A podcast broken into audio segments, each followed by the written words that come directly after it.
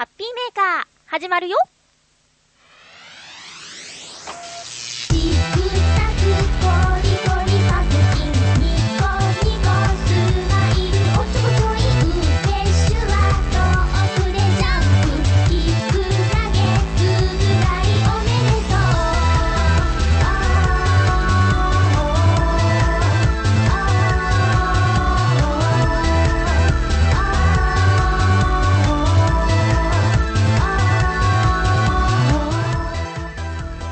にがつにじゅうさんにち、まゆっちょのハッピーメーカー。この番組はチョアヘヨ .com のサポートでお届けしております。にがつの最終週の放送ですね。もうあっという間です。いちがつは行く、にがつは逃げる、さんがつは去ると申しますね。これはですね、中学校の時の担任の先生がよく言ってたんですけど、受験生に向けて、そして卒業する生徒に向けての言葉だったんでしょうかね。本当にこのいちがつ、にがつ、さんがつっていうのはあっという間に過ぎていくもので実感してます。また年末だねなんていうこともね、えー、早いねなんて言っちゃいそうなんですけどね、えー、健康診断にですね行ってきました。私いつかの放送で健康診断では、えー、いつも採血から逃げているという話をして、えー、採血せっかくだからやってもらった方がいいんじゃないかと、血を調べればいろんなことが分かるのにもったいないと会社の同僚に言われてですね、今年はじゃあ今回は怖いけどすごく怖いけど頑張ろうかなと思っていざ行ったわけですよ、健康診断の会場に。そしたらね、その健康診断の説明のプリントにさんじゅうごさい以上は採血って書いてあるんですよ。でも希望すればできるって言われててね、希望するんですよ。自分からあえてその採血してくださいって痛いことをお願いしなきゃいけないっていうのをね、頑張って言ったんです私。採血お願いしますって。私まださんじゅうごじゃないので、あのー、採血対象じゃなかったんですけど、頑張って採血をお願いしますって言ったらね、冬の健康診断はダメですって言われまして、ほっとしたようなこう話題を振っといといてな振っといといて振っておいて、えー、できなかったっていうのがちょっとどうしようと思って、いや、そこをなんとかとかよくわからないことを口走ったりしてね、結局あの夏の健康診断は希望すれば採血をねしてくれるんですけど、冬はねチャキチャキチャキとこうレントゲンもないし、とりあえずあの身長、体重、尿検査、視力検査ぐらい、すごくねあっさりしたものでした。あとなんていうんですか、問診とか、あとこう聴診器を胸に当てて音を聞くとか、そういうなんかねさっぱりしたもので終わっちゃったんですけどね。うん、だから注射というかその採血は今回できなかったんですけど、そのなんていうんですか、ドキドキというか恐怖恐怖ではないよね、せっかく調べてくれるんだからは夏まで、何月だったかな、しちがつかはちがつかだったと思うんですけどまで持ち越しということになっちゃいました。えー、すいません話題振っといてねえできませんでしたっていうオチでした。でもねこう私、まあ、何度かこの放送でも言ってるんですけど、もう今週も雪が降ったこの浦安の地域なんですけどね、まあ、暖冬と言われてたけどすごく寒い、この冬は寒い。しかしまゆっちょは風邪を ひ, ひいてないですねこの冬。今んとこまだ大丈夫だし、あのー、確かブログで書いたんですけど、えーと、声のお仕事の現場のディレクターさんがちょっと激しい風邪をひいていて、えー、ごほごほ言ってたので、もしかしたらこの狭い空間で一緒にお仕事したことによって風邪をもらっちゃったかななんて心配してたんですけど、それもね全然大丈夫で、ちょっと心配になってくるぐらいに風邪をひかないです。あ、油断しちゃダメなことは分かってるんですけどね。毎週ね、収録があるっていうことで、そのナレーションのね、レギュラーの放送をいただいてるので、えー、気を抜けないなっていうのがあったり、このハッピーメーカーもね、あるから、ハッピーメーカーはガラガラ声でもやっちゃうんですけどね。あのー、おね、おねえみたいでしょみたいなこと言いながらやっちゃうんだけど、それでもリスナーの皆さんはね、聞きづらい声より、ちゃんと、風じゃない声の方がいいだろうしね、テンションも熱があったら下がっちゃうか変なテンションになるかのどっちかだと思うんで、うん、できるだけ健康でいたいなと思うんですよ。でね、そのナレーションでお世話になってる制作会社のお姉さんが言ってたんですけど、私もこの冬風邪ひかないんですよって言ってて、へーって、毎年もう冬の半分ぐらいは調子が悪いんですけど、この冬は全然大丈夫なんですって言ってたんですね。で、何か特別なこととか始めたんですかって聞いたらね、あのホームタウン浦安でロケに行った先で出されたあるサラダを家で実践してみたところ、そのおかげかどうかだかわかんないけどすごく調子がいいんだって言ってたんですよ。で、えまゆちょもやってみたらいいですねって言われてやってみたら、これはね、おすすめできるなと思ったんで、ちょっと今日話したいなと思うんですけど、すごく簡単です。だけど、すごく意外で盲点だったってみんな思うと思いますよ。えー、使用する食材は、春菊。春菊です。お鍋に使いますよね、よく春菊って。だけど、苦手な方も多いかな。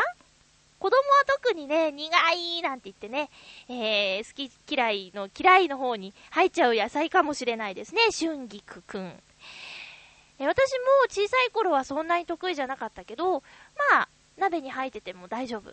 パクチーとかね、えー、平気な人は全然問題ないと思うんですけど、その春菊を洗ってザクザクちょっと大きめに切って生で食べるんですね。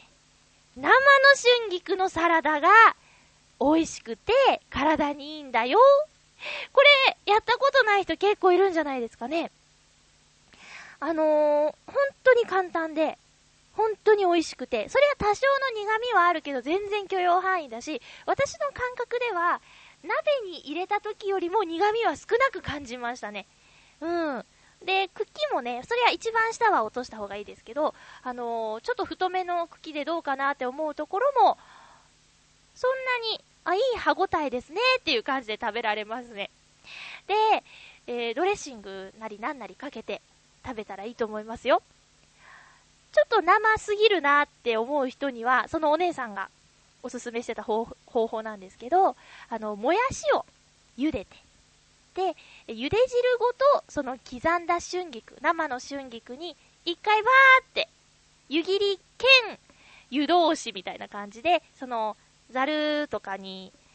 入れてある刻んだ春菊の上から茹でたお湯ごとのもやしをわーってかけると、そのお湯をかけたことによってちょっとこうかさが減ったり、若干しんなりさせることができるから、生はなーっていう方はそっちでもいいかもしれないですね。うん。これはね、ちょっと騙されたと思って春菊のサラダはやってみてください。ちなみにこの春菊のサラダを提供しているよってえホームタウン浦安で紹介されてた店は、あのコデアクっていうレストランバーがあるんですけどね、この大人の雰囲気のマスターがいるような、ちょっとまだ私は行ったことがないんですけど、えーと、その大人の雰囲気だからどうしようかなみたいな感じでちょっといけてないんですけど、えー、そこで出されてたメニューで実際やってみたんだっていうお話で、春菊のサラダぜひ挑戦してみてください。えー、今日はですね、じゃあメール、まずはですね、先週の放送に、えー、感想いただいてます。えー、ハッピーネームクリボーさんです。ありがとうございます。まゆチョコチョコリスナーの皆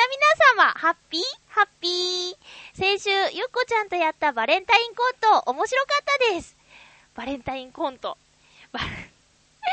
コント、まあ、コントですね、えー、気になる方は先週の放送を聞いてみてください。えー、私も同じようなセリフを二人に言ってもらおうと考えていたんですが、渡す人ともらう人をどっちにしようか迷ってて、結局メールを出せませんでした。でもどっちも渡す人ともらう人でよかったんですね、かっこ笑い。それにしてもしちじかんかけて作ったものが食べられて羨ましいですということで、羨ましいだろう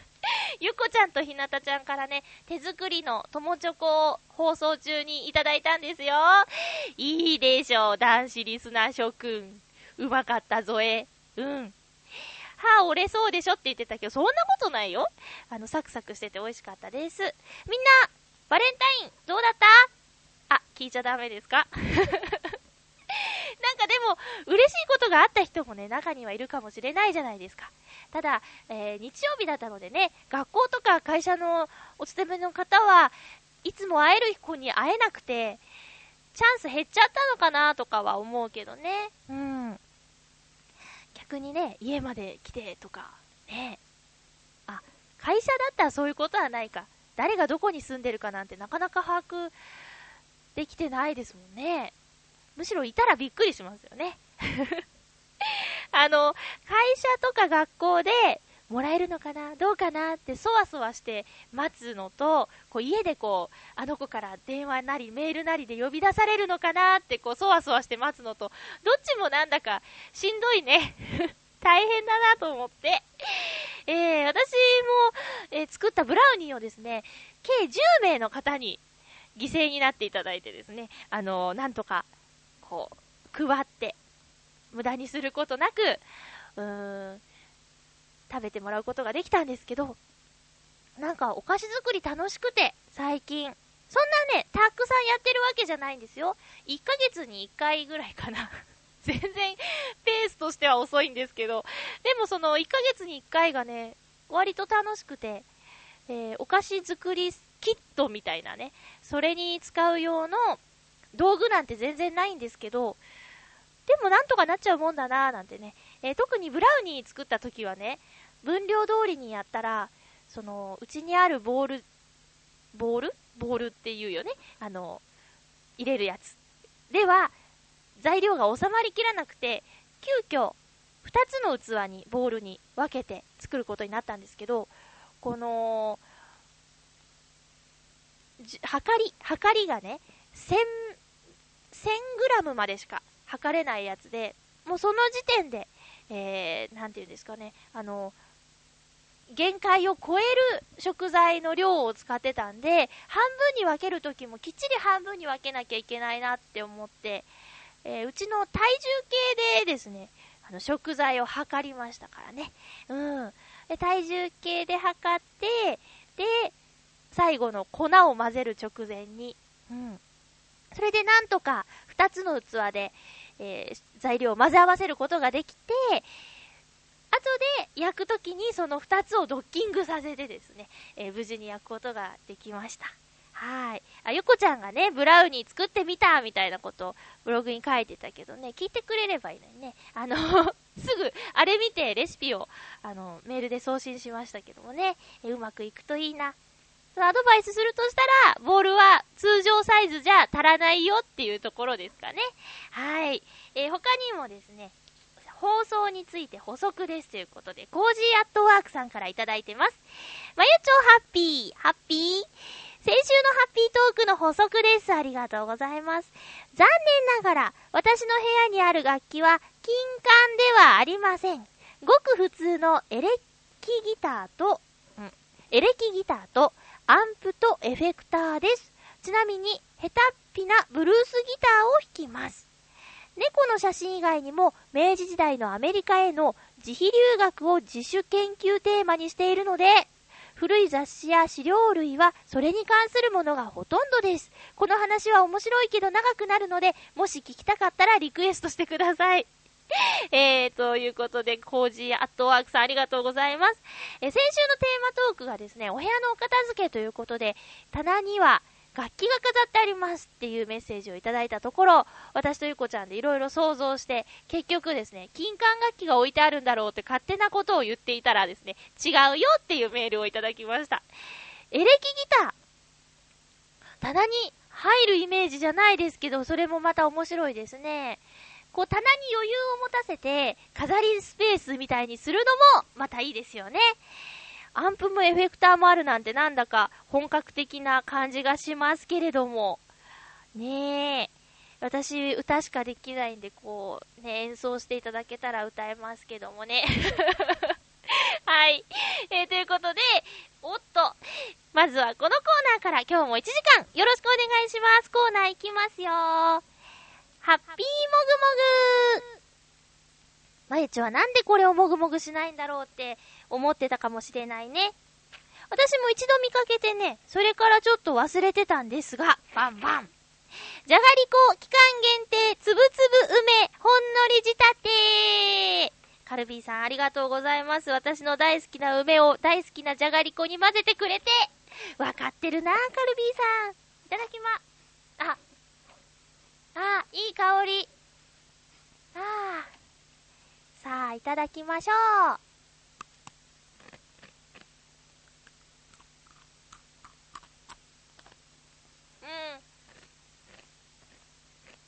あのザクザクザクってうまくできない今日もダメだった。うんうん、ほんのりほんのり梅の味がしますね。このねじゃがりこの棒にね赤いつぶつぶが見えるんですけど、これが梅ですね。梅大好きだからさ。でどちらかというと、まあ塩、塩味が強いんだけど、そこに本当にこのタイトル通りほんのりと梅の香りがします。これはいいですよ。こがあんまり主張しすぎないで、うん、味わえば梅がいたみたいな、そんな感じのカルビーじゃがりこつぶつぶ梅期間限定ですよ。ぜひ食べてみてください。ピンクのパッケージで春らしいですね。なんだかあったかい日もあったりするんでね、花が咲いてたりもするんですけど、あ、一軒ねお花見の予定が決まっててこれがねずいぶん前に決まったんです。多分にがつの上旬ぐらいに花見やろうぜってあの養成所時代のお祭り隊長からメールをもらってですね、うん、誘ってもらって嬉しいなって、俺たちがさ場所取りするからさみたいな気合い入った感じですけどもね、もうずーっとその場にいるから、みんないろいろね結婚したりあの声の仕事で忙しい人もいるから、あの俺たちはずっといるからみんなあの出入りは自由なんでみたいな、その代わり一品なんか持ってきてねっていうような楽しい計画が進行中というか、まあ具体的に何月何日っていう場所もね決まってて、ただねそこその同じメンバーで過去に一度お花見したことあるんですけど、まああれですよ、某有名な井の頭公園、うん、井の頭公園ってニュースによく出るよね。その花見のマナーが悪いっていうニュースの方で、だからそのテレビで見てた場所で実際に自分もお花見をして、かなり衝撃的なことがね周りで続々と起こっていたんだけど、うんまあちょ、ちょっと行ってすぐ帰ると思うけどね。なんかそのみんなと会う理由として別に花見じゃなくても全然いいんだなね、でもさ毎年そうやって花見のマナーが悪いってねいうニュースがあるから、ちょっとずつ改善されてるといいなとか淡い期待を持っていこうとしているんですけどね。もうね花見が目的じゃないです。その日はみんなに会うことが目的なんですよねえ、だからせめてその私たちはちゃんとしようと思ってます。あのいい花見お客さんになろうと、花見客になろうと、うん、その辺を気をつけてですね、あの有名な有名な場所で、えー、お花見をしようかなって思ってます。遠くまで行かなくても浦安には桜並木がいっぱいあるし、あの結構ね見どころあるんですよ、うん、立派な大きな木で桜が咲くからね、あのバスとか乗っててもほーって見ちゃいますね。うん。なんだ？あ、そうそうそう。じゃがりこがつぶつぶ梅味で、ピンクのパッケージでお花見になったんだな。え、以上、ハッピーもぐもぐのコーナーでございました。続きましては、ハッピートーク！ハッピートークのコーナー。今日のテーマは、あなたの携帯ストラップについて教えてちょんまげということです。えー、皆様からいろいろとメッセージをいただいておりますが、はあ、盲点だったという、ちょっと反省。ハッピーメー、ハッピーネーム、おじいよんじゅうごの品格さんです。ありがとうございます。まゆちょんハッピー、ハッピー。先週は、左の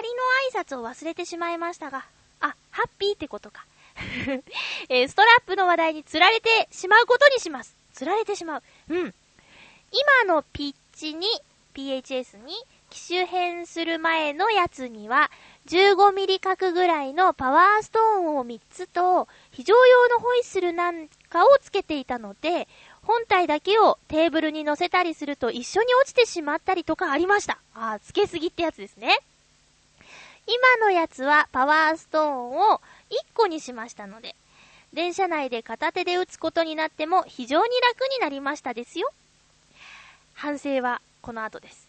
こういった話題を振った以上はチョアヘヨの皆さんのストラップも調べてくださったら嬉しゅうございますがいかがっていう、もうほんとごめんなさいね。気づかなかった。そうだよね。みんなの聞いとけばよかったな。できればブログで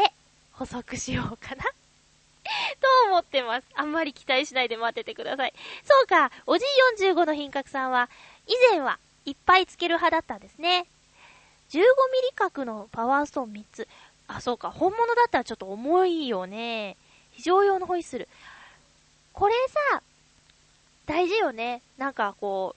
う、瓦礫の下に閉じ込められちゃった時に声は出す元気ないけど、みたいな。売ってるの見たことあります。そうか。今はこれはつけてないのかな？えー、おじいよんじゅうごの品格さん、ありがとうございます。そして、すまない。申し訳なかった。えーと、続きまして。紫のオガさんです。ありがとうございます。まゆちょハッピー、ハッピー。ストラップはいろいろつけていた時期もありましたが、ガンダムだとか地下鉄だとか、今はシンプルにネックストラップとクリップがついているものです。まあ置き忘れや紛失防止のために首から下げておく鍵っ子的発想です。かっこ笑い。首から下げていると邪魔になる時もあるので、ポケットに入れて落下防止にクリップを使用する感じです。という実用的なもののみつける形になりました。紫のオガさん、ありがとうございます。紫のオガさんはライブ会場とかでお会いしたことあるんですけど、そうですね、首から下げてた気がする。いやーでもね、携帯電話って私はなくしたことはないんですけど、一緒にいた子がなくしちゃってそれを捜索したことはあります。何度か。焦るだろうね。あと仕事柄お掃除をしていて、お客様が落とした携帯電話を拾ったりすることもあるんですけどね。うん。いやー、あれは不安になるだろうなーって、自分もなくしたくないなーってね、すごい思います。だから、一番安心なのは首から下げるなんでしょうね。鍵っ子。鍵っ子って憧れたな。いや、私も鍵っ子だったんですけど、首からは下げてなかったですね。首から下げてたら、逆になくしそうで、やめなさいって言われた気がします。はい。なんかこうすごいビジネスマンっぽい感じですよね、首から下げてると。ママさんも結構首から下げてますね。え、近所に幼稚園とかあるんですけどね、あの送り迎えとかのお母さんたちが首から下げてるのをよく見ます。はい。えーとコージーアットワークさんです。ありがとうございます。まゆちょハッピーハッピー。私の携帯ストラップはほぼお仕事モードです。ぶら下がっているのは防水の小型 ユーエスビー メモリ さんじゅうにギガ。結構でかいじゃないですか。小さなミトメインの入ったカプセル。仕事と関係ないのがイタリアにある教会、マドンナ・デル・ギザロ教会の小さなメダルです。この教会の聖母はサイクリスト、うん、サイクリストの守護聖人としてせんきゅうひゃくよんじゅうきゅうねんにローマ法王に公式に認可されています。うん。私はマウンテンバイクを使って猫の撮影をしているので、これがお守りになっています。へー。本当は私、カトリックじゃなくてプロテスタントなんだけど、これはローマ法王には内緒にしといてくださいね。はぁ、でもキリスト教なんですね。ちなみに携帯の待ち受け画像はマユッチョではなく、はい。ちょっとほっとしました。え、クールビューティーな音合いの白猫です。では、ということです。えー、コージーアットワークさんありがとうございます。 ユーエスビー メモリがストラップについてるんです。ストラップにしてるってことか。うーん、小さな認め印、そうなんだ。とお守り、そっか。なんかそのなんかやっぱりストラップって人柄とか出ますね。うん、ちゃんとしてるんだなとか忙しそうだなっていうイメージです。うーん、お守りか。こうちゃんとした教会で作られたものをお守りにすると、まあ、それもすごいパワーがあるように思うけど、例えば親とかね、好きな人からもらったものとかがたとえひゃくえんのものでも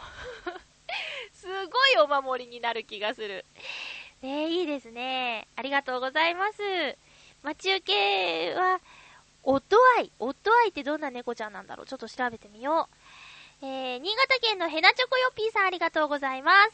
まゆちょハッピーハッピー。さて、携帯につけるストラップについてですが、僕は携帯にストラップはつけませんが、ラジオ投稿などを続けているとたまに採用されて、ノベルティとして番組特製の携帯ストラップが送られてくるのでひゃっぽんぐらいはありますよ。はぁ、たまに採用でひゃっぽん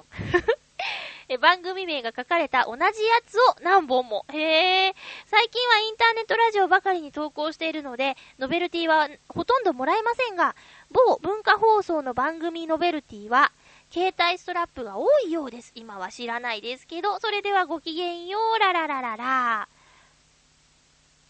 プレゼントにね、携帯ストラップか。へえ。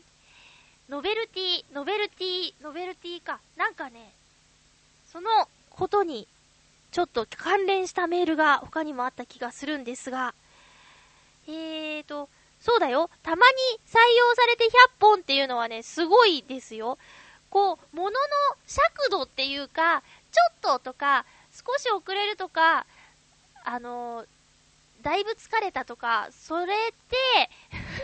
人によって結構違うよね。たまに採用でひゃっぽんって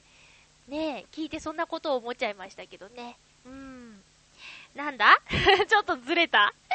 いいのいいの。あ、あった。え、ハッピーネームクリボーさんです。ありがとうございます。今回のテーマ、ストラップということで、以前は映画の前売り券についているおまけで気に入ったものを携帯につけてました。しかし、携帯をカバンの中に入れているのなら、取り出すのにストラップがあると便利ですが、私は服のポッケやズボンの後ろのポッケに入れておくことが多いので、今はつけていません。でも、ハッピーメーカーやチョアヘヨでオリジナルストラップを作ったら、もちろんつけますよ。まゆちょのお気に入り携帯ストラップは何ですか？私は映画の前売り券についてきたおまけで、映画の撮影で本番前に使われているカチンコのストラップです。ああ、いいですね。映画でカチンコストラップ。ありがとうございます。チョアヘヨでオリジナルストラップを作ったらどうですかって言ってますよ、局長。ねえ、まあ、作ったらそれなりにもらっていただかないとね。そりゃあもうねなんだはあ、あ、私も最近前売り券を、映画の前売り券買ったんですけど、王王子様と魔法のキス、ディズニーの映画のにはストラップがついてましたね。だけど、うーん、そうだな、それは使ってません。なんか鏡がついてるストラップで開けずにそのまま持ってる感じです。でもこの間のディズニーピクサーのカールじいさんと空飛ぶ家はつけてました。えー、携帯じゃなくてカバンにそのカールじいさんのフィギュアをつけてました。はい、結構ね、前売り券っておまけついてて嬉しいですよね。うん。えー、私のお気に入りのストラップか、そうだなぁ。最近、あ、追加したんです。私今ふたつつけてて、こうよくあるじゃないですか。なんかふたつでひとつストラップをひとつと、こうなんかガシーンって、あの、合わせたら、こう、それがひとつになるみたいなね。うん、と、あと、これはね、下北沢のスタディールームっていう店に売っている地球儀のビー玉の、な、な、ちゃちゃちゃちゃちゃ、えー、ビー玉に地球儀の装飾がされた青いガラス玉があるんですけど、これね、すごく好きで、家の鍵のキーホルダーもね、もうじゅうねん以上それがついてるんですけど、それを、あの、余分に、ペンダントトップにしようって買っておいたのを一時紛失してたのがひょっこり出てきて、それを携帯のストラップにもつけちゃってます。だから今ふたつですね。地球儀、うん、がついてます。はい。えー、これはね、すごい好きなビー玉なので、ビー玉？うん。ガラス玉なので、多分、これ以上にじゅっズキュンとくるものが出ない限りはこれを使うんじゃないかなって思ってますよ。はい、ありがとうございます。えー、そしてハッピーネームにっこりさん、ありがとうございます。まゆちょさん、ハッピーハッピーにっこりです。はい。えー、ストラップというとしばらく前まではどちらかの芸人さん風に言うと、男は黙って付属品と携帯電話本体に付属しているとてもシンプルなものをつけていました。はい。が、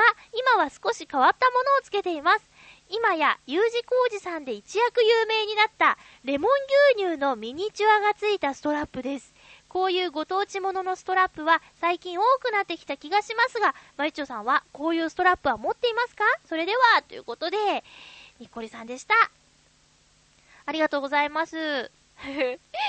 パクリはダメだよ。えへあれですよね。なんだっけ。えっと、えっと、あ、名前忘れちゃった。あの、うす、うすもって文字つくやつですよね。はぁ、どうしよう。名前忘れちゃった。はぁ、あ、U字工事さんのネタに出てきたレモン牛乳のフィギュアをつけている栃木のにっこりさんがいい感じです。ご当地ものはですね、私この間じゅうにがつに地元岡山に帰省した時にいっぱいそのお店に売ってたんですけどね、あのやっぱり岡山といったら桃太郎と他のキャラクターのコラボが多いですよね。うん。で、一つ買ってきたのはえっとね、どーもくんっていうあの エヌエイチケー のキャラクター、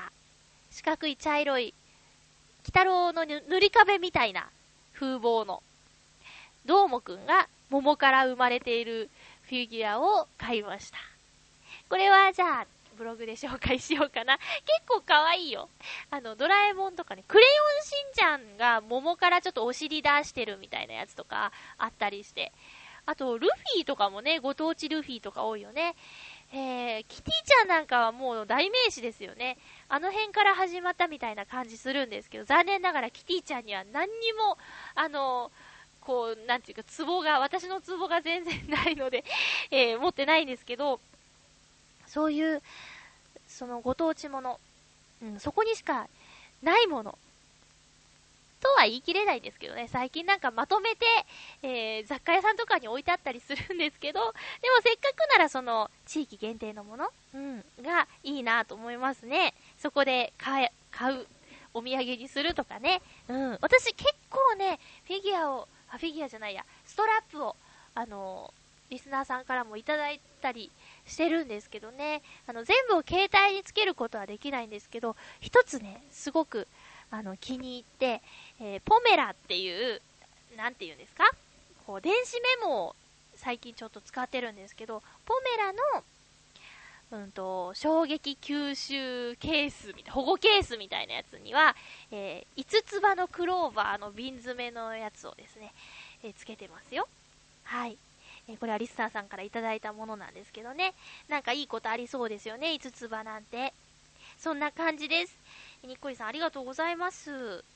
そして、えー、掲示板の方にもですね、いろいろといただいているのでご紹介しましょう。うーん、ハッピーネーム、七星さんです。ありがとうございます。まゆちょハッピー、ハッピー。ストラップは男らしくシンプルに黒のバンドに留め具付きです。うん。選定条件は、選んだ条件は、バンドが服にきっちりつくこと。ほう。ごくまれに走ることもあるので、胸ポケットから落ちないのが一番の理由です。その方が行動もしやすいですしね。そんなわけで、木曜日から長崎漁港に行ってきます。ちょうどランタン祭りもあるので、あちこち駆け巡ってきますよ。という七星さん、ありがとうございます。バンドに留め具付き。ほー。おおお。そう、携帯電話をね、床に落とした時の、特にアスファルトとか、屋外で下に落とした時のあのショックなことと言ったらないですよね。落ちないように予防防止しているということですね。ありがとうございます。走る。お仕事で走るのかな、なんかいろんなこと想像しちゃうね。えー、続きましては、ハッピーネーム、旅人さん、ありがとうございます。えー、ストラップといえば、こんな話があったな。これ、定番にするつもりかな。ハッピーっていう挨拶をできればやっていただけたら嬉しいな。えー、これも前に言ったが、私は携帯を持っていないので、この手の話には無関係だとお、おも、お思いでしょうが、そんなこと思ってません。えー、集めてるだけなら話題に入れると思います。はい。えー、私は営団地下鉄、今の東京メトロのモデルの携帯ストラップを持っています。もちろん銀座線モデルから南北線モデルの全はちしゅるい。鉄オタは黙って全種コンプ。ほう。ほうって。なんか、リアクションがちょっと間違えた気がする。全種類、全はちしゅるいなんですか？ほう。営団地下鉄時代に一時期地下鉄の売店などに売られていた代物でいっこはっぴゃくえんです。今では定期券売り場で買えると思います。ちなみに浦安駅では日比谷線、千代田線、有楽町線モデルが売っていたかな。特に銀座線、丸の内線モデルが激レアになっているらしい。そういえば副都心線モデルって発売してたっけか？知らないです。知らないよ。そうなんですか。そうか。あのーえっと、そうですよね。コレクションするからにはもう全種類行こうみたいなところですよね。私はね、コレクション魂が全然ないんですね。もう手にしたらそれだけで満足して、あとはもう全然。それでディズニーランドとかディズニーシーでね、あの、記念日に配ってたピンバッジとか大量にうちにあるんですけど、なんか開けてね、使うのはもったいないし、でも使わないんだったら何になるのみたいな感じで、これのね、行き場がちょっとなくなってて困っちゃってるんですけどね。はっぴゃくえんなんだ。はっぴゃくえんだったらね、あの、お手頃価格でいい感じですね。うん。なんで激レアなんだろう。銀座線、丸の内線。ほー、なんかわからないことがいっぱいあるけどね。そっか。もう楽しみがあるっていいですよね。うん。どうもありがとうございます、旅人さん。へい。それでは続きまして、どん。え、にーはちいちまるにーはちさんです。ありがとうございます。まゆちょハッピー、ハッピー？私は携帯電話を持っていないのですが、カーナビに使用している携帯型ゲーム機のソフトケースに、サルボボのストラップをつけています。サルボ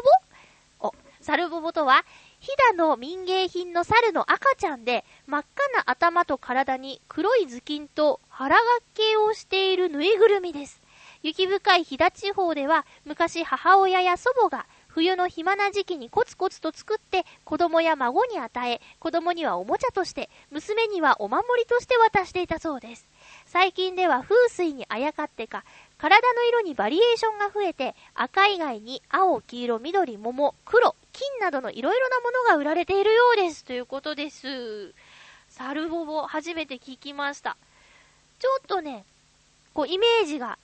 なん難しいんですが、今のところ調べたら見れそうですね。うん、便利な世の中だ。そうそうそうそう、携帯につけるだけがストラップじゃないですよね。今はほら、こう ユーエスビー じゃなくてエムピースリー 音楽プレイヤーとかいろいろあるからね。 ディーエス とか、あ、デジカメとか、そういうのもストラップってね。あ、前はさ、ストラップってさ、なんかこう手にかけてそのものが落ちないようにするものとして使われてたと思うんですよ。だからこの輪っかがあるとしたら、そこにこう手がバーって入るようになってて、手を入れてその本体を持つみたいな形だったと思うんですけど、今私もそうだけど手入んないもんな。それに輪っか自体ないやつもあるもんね。変わってくんですね、いろいろと。ね、にはちいちまるにはちさん、どうもありがとうございます。カーナビついてるんだ。カーナビとは仲良くしてますか？カーナビと仲良くできない人の話をね、よく聞くんですえっとふうん、フクロウのキスさんです。ありがとうございます。まゆちょさん、皆様、ハッピー、ハッピー？私が携帯電話を持つようになったのはさんねんほど前からなのですが、ストラップをつけたことはありません。電話のデザインを崩す余計な付属品に思えてしまうことが原因です。ほう。それでも、単体としてはいいデザインもあるものも、ある、いいデザインのものもあると思っていて、私がフクロウグッズを集めていることを知った友人からもらったフクロウのストラップは大切にしまわれています。それでは、ということです。電話のデザイン、フクロウのキスさん的に電話のデザインを今気に入って使っているんですかね。今使ってる携帯電話はどんなデザインなんだろう。私は今、そうですね、ソフトバンクとウィルコム、はあ、悲しいウィルコムとソフトバンクの二刀流なんですけど、ソフトバンクってすごいなんかシンプルですよね。デザインが可愛いなって思うのはやっぱりドコモとか エーユー になっちゃうんですけどね。まあ、ずっと使ってるのがあの J フォン時代からそこなので、まあ、今更変える気にもなれずという感じでソフトバンクなんですけど、そうですね、付属品、あ、まあでもね、あの、誰のかパッと分かったりするよね。私、ゆっこちゃんと一時、あの、同じ機種を持ってたんですよ。同じ形の。で、色も微妙に違うから、ちょっとこう間違えて開けちゃったりしたことはあるよ。すぐその場で、あーごめんって言ったけど、まあそういうのの回避のため、あ、そうそう、その時ね、同じストラップつけてたんだ。そうなんです。それもあって、それもあって、間違えちゃった。ごめんね、改めて。えーと、いろいろとメッセージいただいておりますが、これは大丈夫かな？全部紹介できたかな？はい、えー、携帯ストラップ。なんだっけ？さっき言ってた。そう、チョアヘヨの皆さんにも私ちょっとリサーチして聞いてみますね。えー、あとは、どーもくんか。えーと、いろいろとお店で聞いたらいいなと思ってます。以上、ハッピートークのコーナーでした。えー、今日はですね、普通歌もいろいろといただいているのでご紹介したいんですが、私も話したいことがあるんだけど、どうしたらいいどうしたらいいって変か。まあ、そうだな、サクッと言うと、北海道物産展に行ってきました。新宿伊勢丹で、この放送されるにじゅうさんにちには終わっちゃってるんです。にじゅうににちまでなのでね。えっと、新宿伊勢丹大北海道展。リスナーさんからおすすめメールをいただいてですね、行ってきたんですけど、え今回の一番の目的は、私の大好きな大泉洋さんご推薦のですね、かまえさんのパンロール。これが一番の目的で行ってきました。パンロールっていう、こう名前だけ聞いていったんで、私はてっきりパンだと思ってたんですよ。パン、パンメインだと思ってたんです。だからふかふかのふわふわの、またはカリカリサクサクだか思ってたんですけど、あのお店の名前が釜栄さんということで、かまぼこを練り物のお店だったんですね。なので、そのパンロールっていうのは、練り物を食パンの白い部分でくるんで揚げたものだったんですよ。で、にひゃくじゅうえんでずっしり重くてボリュームあって、味もすごく美味しくて、大満足でした。で、これが一番の目的で。で、せっかく行ったんだからということで、イートインなんか食べたいなって。で、通常ならラーメンを選ぶんですけど、すごーく並んでいたので、うーん、どうしようと悩んで、で、豚丼にしました。え、田村さん。結構有名ですよね。田村さんのトロトロ豚丼。これいちにちひゃくしょく限定だったんですけども、豚丼の上に、あの、とろろ芋を乗せて、その上にコーンが乗ってました。はい。これがすごく美味しかったです。肉をね、多分注文してから焼いてくれてたんだと思います。結構待ったんで。で、炭火焼きですよね。すごく香りが良くて、美味しかったですよ。タレもね、もうタレだけでもご飯いけちゃうかなっていうぐらいに、すごくすごく美味しかったです。他にはですね、あの、インカの目覚め、そして、え、ハルカっていう新種の、まだいちねんぐらい、売られていちねんぐらいっていうじゃがいもに種類買って、えー、それから、えっと、龍月の三宝六の限定のショコラ味を買って、あと、生姜ドリンクみたいなやつを買って、えー、そして、やっちゃいました。ついにやっちゃいました、私。タラバガニ、えー、ごせんえんのタラバガニをですね、買ってしまいました。はぁ。すんごい、すんごいどうしようかなと思ったんですけど、おばちゃんが、人柄が良くて、お店のおばちゃんの人柄が良くて、話してるうちに、買っちゃえいってね、買っちゃった。でも美味しかったからいいの、すっごい美味しかったから。あの、お腹にね、めちゃめちゃ卵抱えててね、それもね、すごかったよ。酢醤油で食べたら美味しいよって言われて、もう言われるがまま、酢醤油でいただきましたけどもね、うん。そんな北海道物産展、えー、新宿伊勢丹、なかなかねこんなことがないと行かないんですけど、一緒にいた友達と行ってたのはあのー、物産展には行くけどデパートの他のフロア見ないよねみたいな。でせっかくだからそのデパ地下お菓子のお土産売り場をねぐるっとしたんですけども、感動しまくってすごく綺麗で、和菓子売り場とかもねなんかディスプレイとかすごくって、で最近どら焼きが流行ってるのっていうぐらいにどら焼きがいっぱい売ってました。いろんなお店でいろんなどら焼きを、うん、あとはね串団子、団子なんですけどいっこしか串に刺さってないっていうやつとかね、えー、色もいろいろあって綺麗だったよ。あとはディップっていう形でみたらしあんとかずんだあんとか黒ごまあんとか、小さい容器にその好きなやつつけて食べなさいみたいな感じでディップっていう風に売ってたのが面白かった。お団子屋さんでね、うん、ま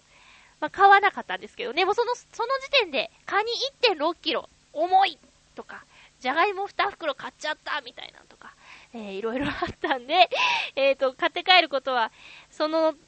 デパ地下のグルメを買って帰ることはできなかったんですけど、いやもうね今度はデパ地下メインで行こうと思いました。それぐらい楽しかったです。えー、それではですね、偶数週のお楽しみのコーナーにそろそろ行きたいと思うんですけど、もし時間があったらね、いただいてた普通オタとか、私もそうだな、喋りたいことはあるんですが、どうしようかな、えー、コーナー中に悩みたいと思います。それでは、今週はどんなお話なんでしょうか。今日の何菓子です。今日の何菓子、辛口ひなたと甘口ゆっこが何かしら起きる。今日の話題は必殺技に聞こえる言葉。ありがとうございます。はい、ハッピーゆっこです。ハッピーひなたです。なんかね、ふとこう生活の中で必殺技って意外と簡単に出せるんじゃないかとあなたの頭の中をちょっと知りたい、私ふと思ったんですよ。ふとそう思えるところがすごいよね。なんかね、突然なんだけれどこうイメージの中で大丈夫かな例えばね、うん、かっこいい、うん、あの銀髪の戦士、うんうん、魔法を使う男の戦士が渋くザッハトルテって言ったらかっこよくないって思ったんですよザッハトルテです。言い方だと思うんですけど、どうですかね。ザッハトルテっていうのがいい。うわーですよ。敵がどういう風になるの？燃えるの。ザッハトルテで。そう。うわー。でもそのザッハトルテって言った人はクールにもう何事もなかったかのようにふってする。それさ、なんかキャラクター設定まであなた作ってるよね。ザッハトルテの。もうザッハトルテはその銀髪のかっこいいお兄さんが言う必殺技だから。そういう風にあの生活の中であなた必殺技出したい。さすがについていけないかもしれないおやいいよいいよ、行っていこう、はいはい、行っていこう、うん、ちょっと待ってね、うん、切り替えるから待ってねそんな難しい高レベルかな。ちょっとレベル高かったよね。本当？あなたなんかない？私はね、うん、うーん、あ、真空分離ダイソーン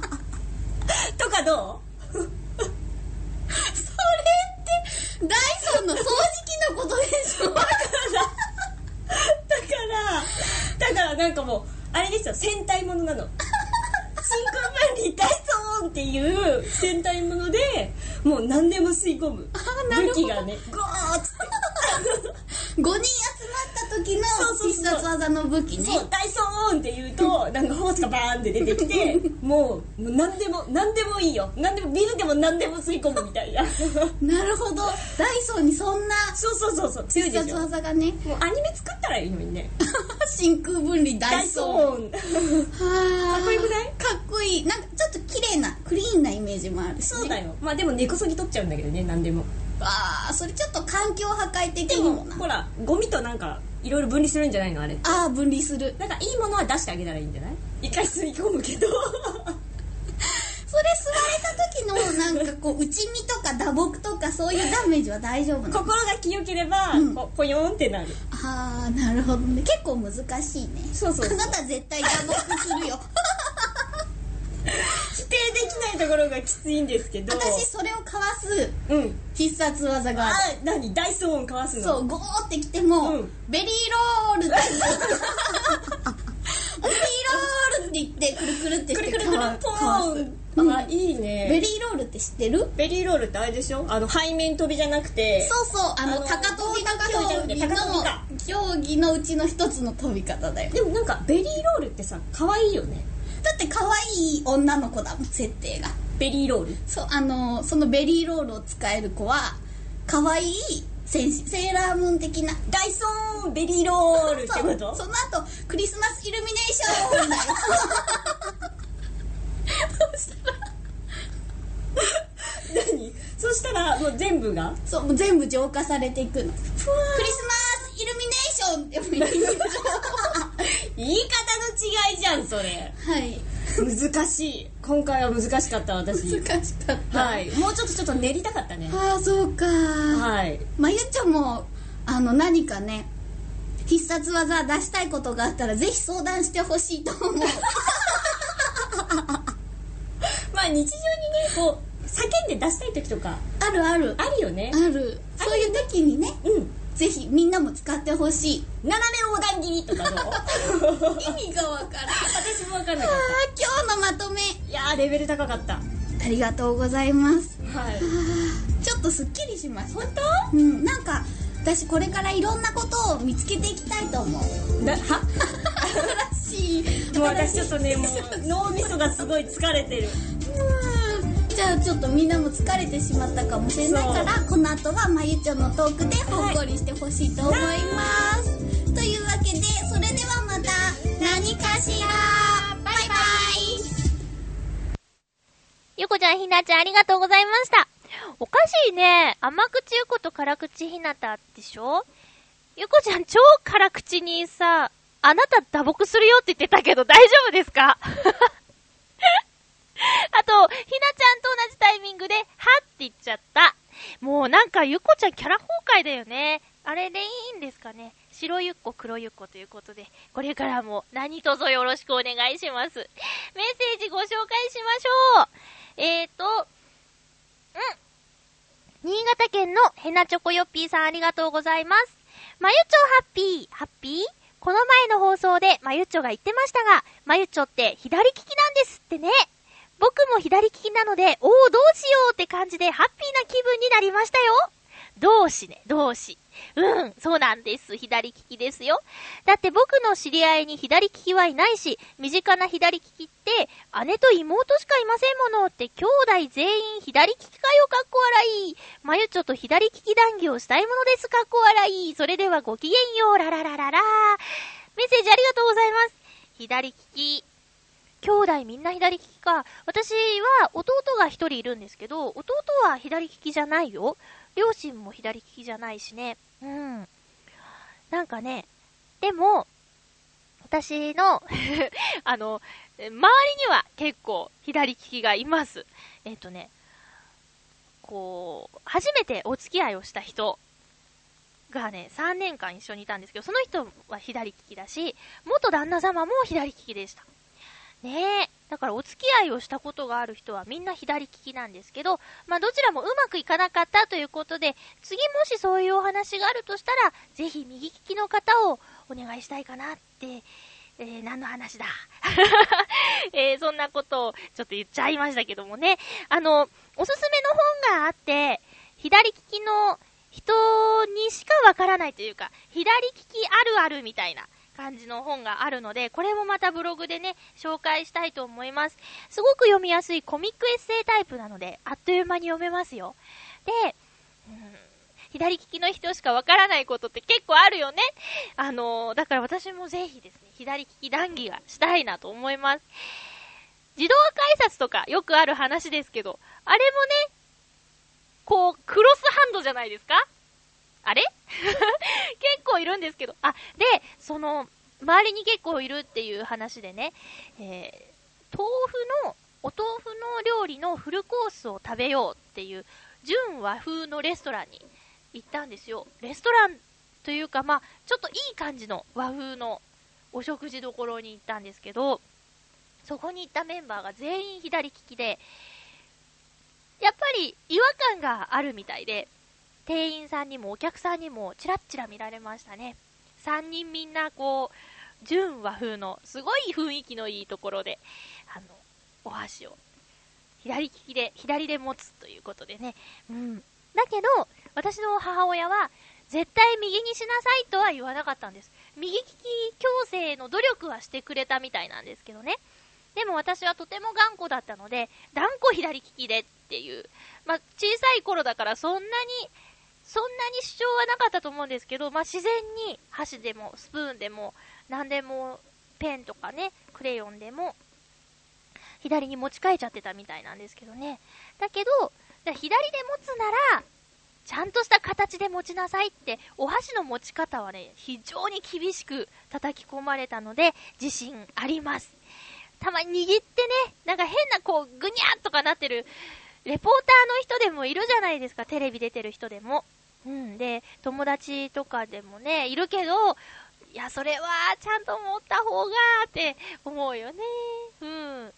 こうもしね自分に子供ができた時とかさ、親がちゃんと持ててなかったら教えようがないもんね。だからそれはねしっかり教えてくれたお母さんに感謝したいと思うんですけれどもね、えー、本があります。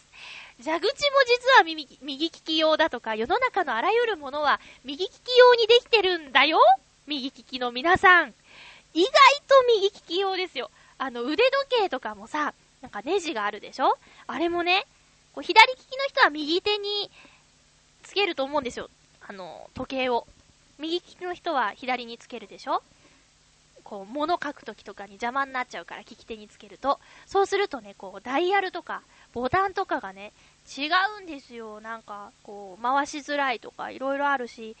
やっぱりねがそう楽器楽器もそうなんだよね。ギターいっぱい指を動かす側があじゃないやな、それはよくわかんないんだけど、なんか言われたの、ビーチ坊やさんに、あのうまくストロークができないのは左利きなのに右手でストロークするからじゃないのかとか、なんかそういうのいろいろあるんですよ。あ、時間がなくなってきた。話したいことがいっぱいあるのにな。ちょっと出かけてきた話とかね、まだ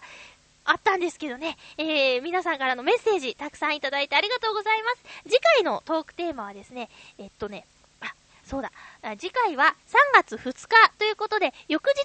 ひな祭りですね。女の子のお祭りということで、テーマをですね、女の子っていいなと思うこと。男性リスナーさんが多いので、え男の子から見て女の子っていいなって思うこと、そして女性リスナーさんはですね、あの女の子でよかったなみたいなこと、そんなようなテーマでいきたいと思います。次回は予定通りならゆこちゃんが一緒に放送に参加してくれますので、お便りどしどし送ってくださいね。お送りしてきましたハッピーメーカー、そろそろお別れのお時間です。お相手はまゆっちょこと天瀬まゆでした。また来週ハッピーな時間を一緒に過ごしましょう。ハッピー。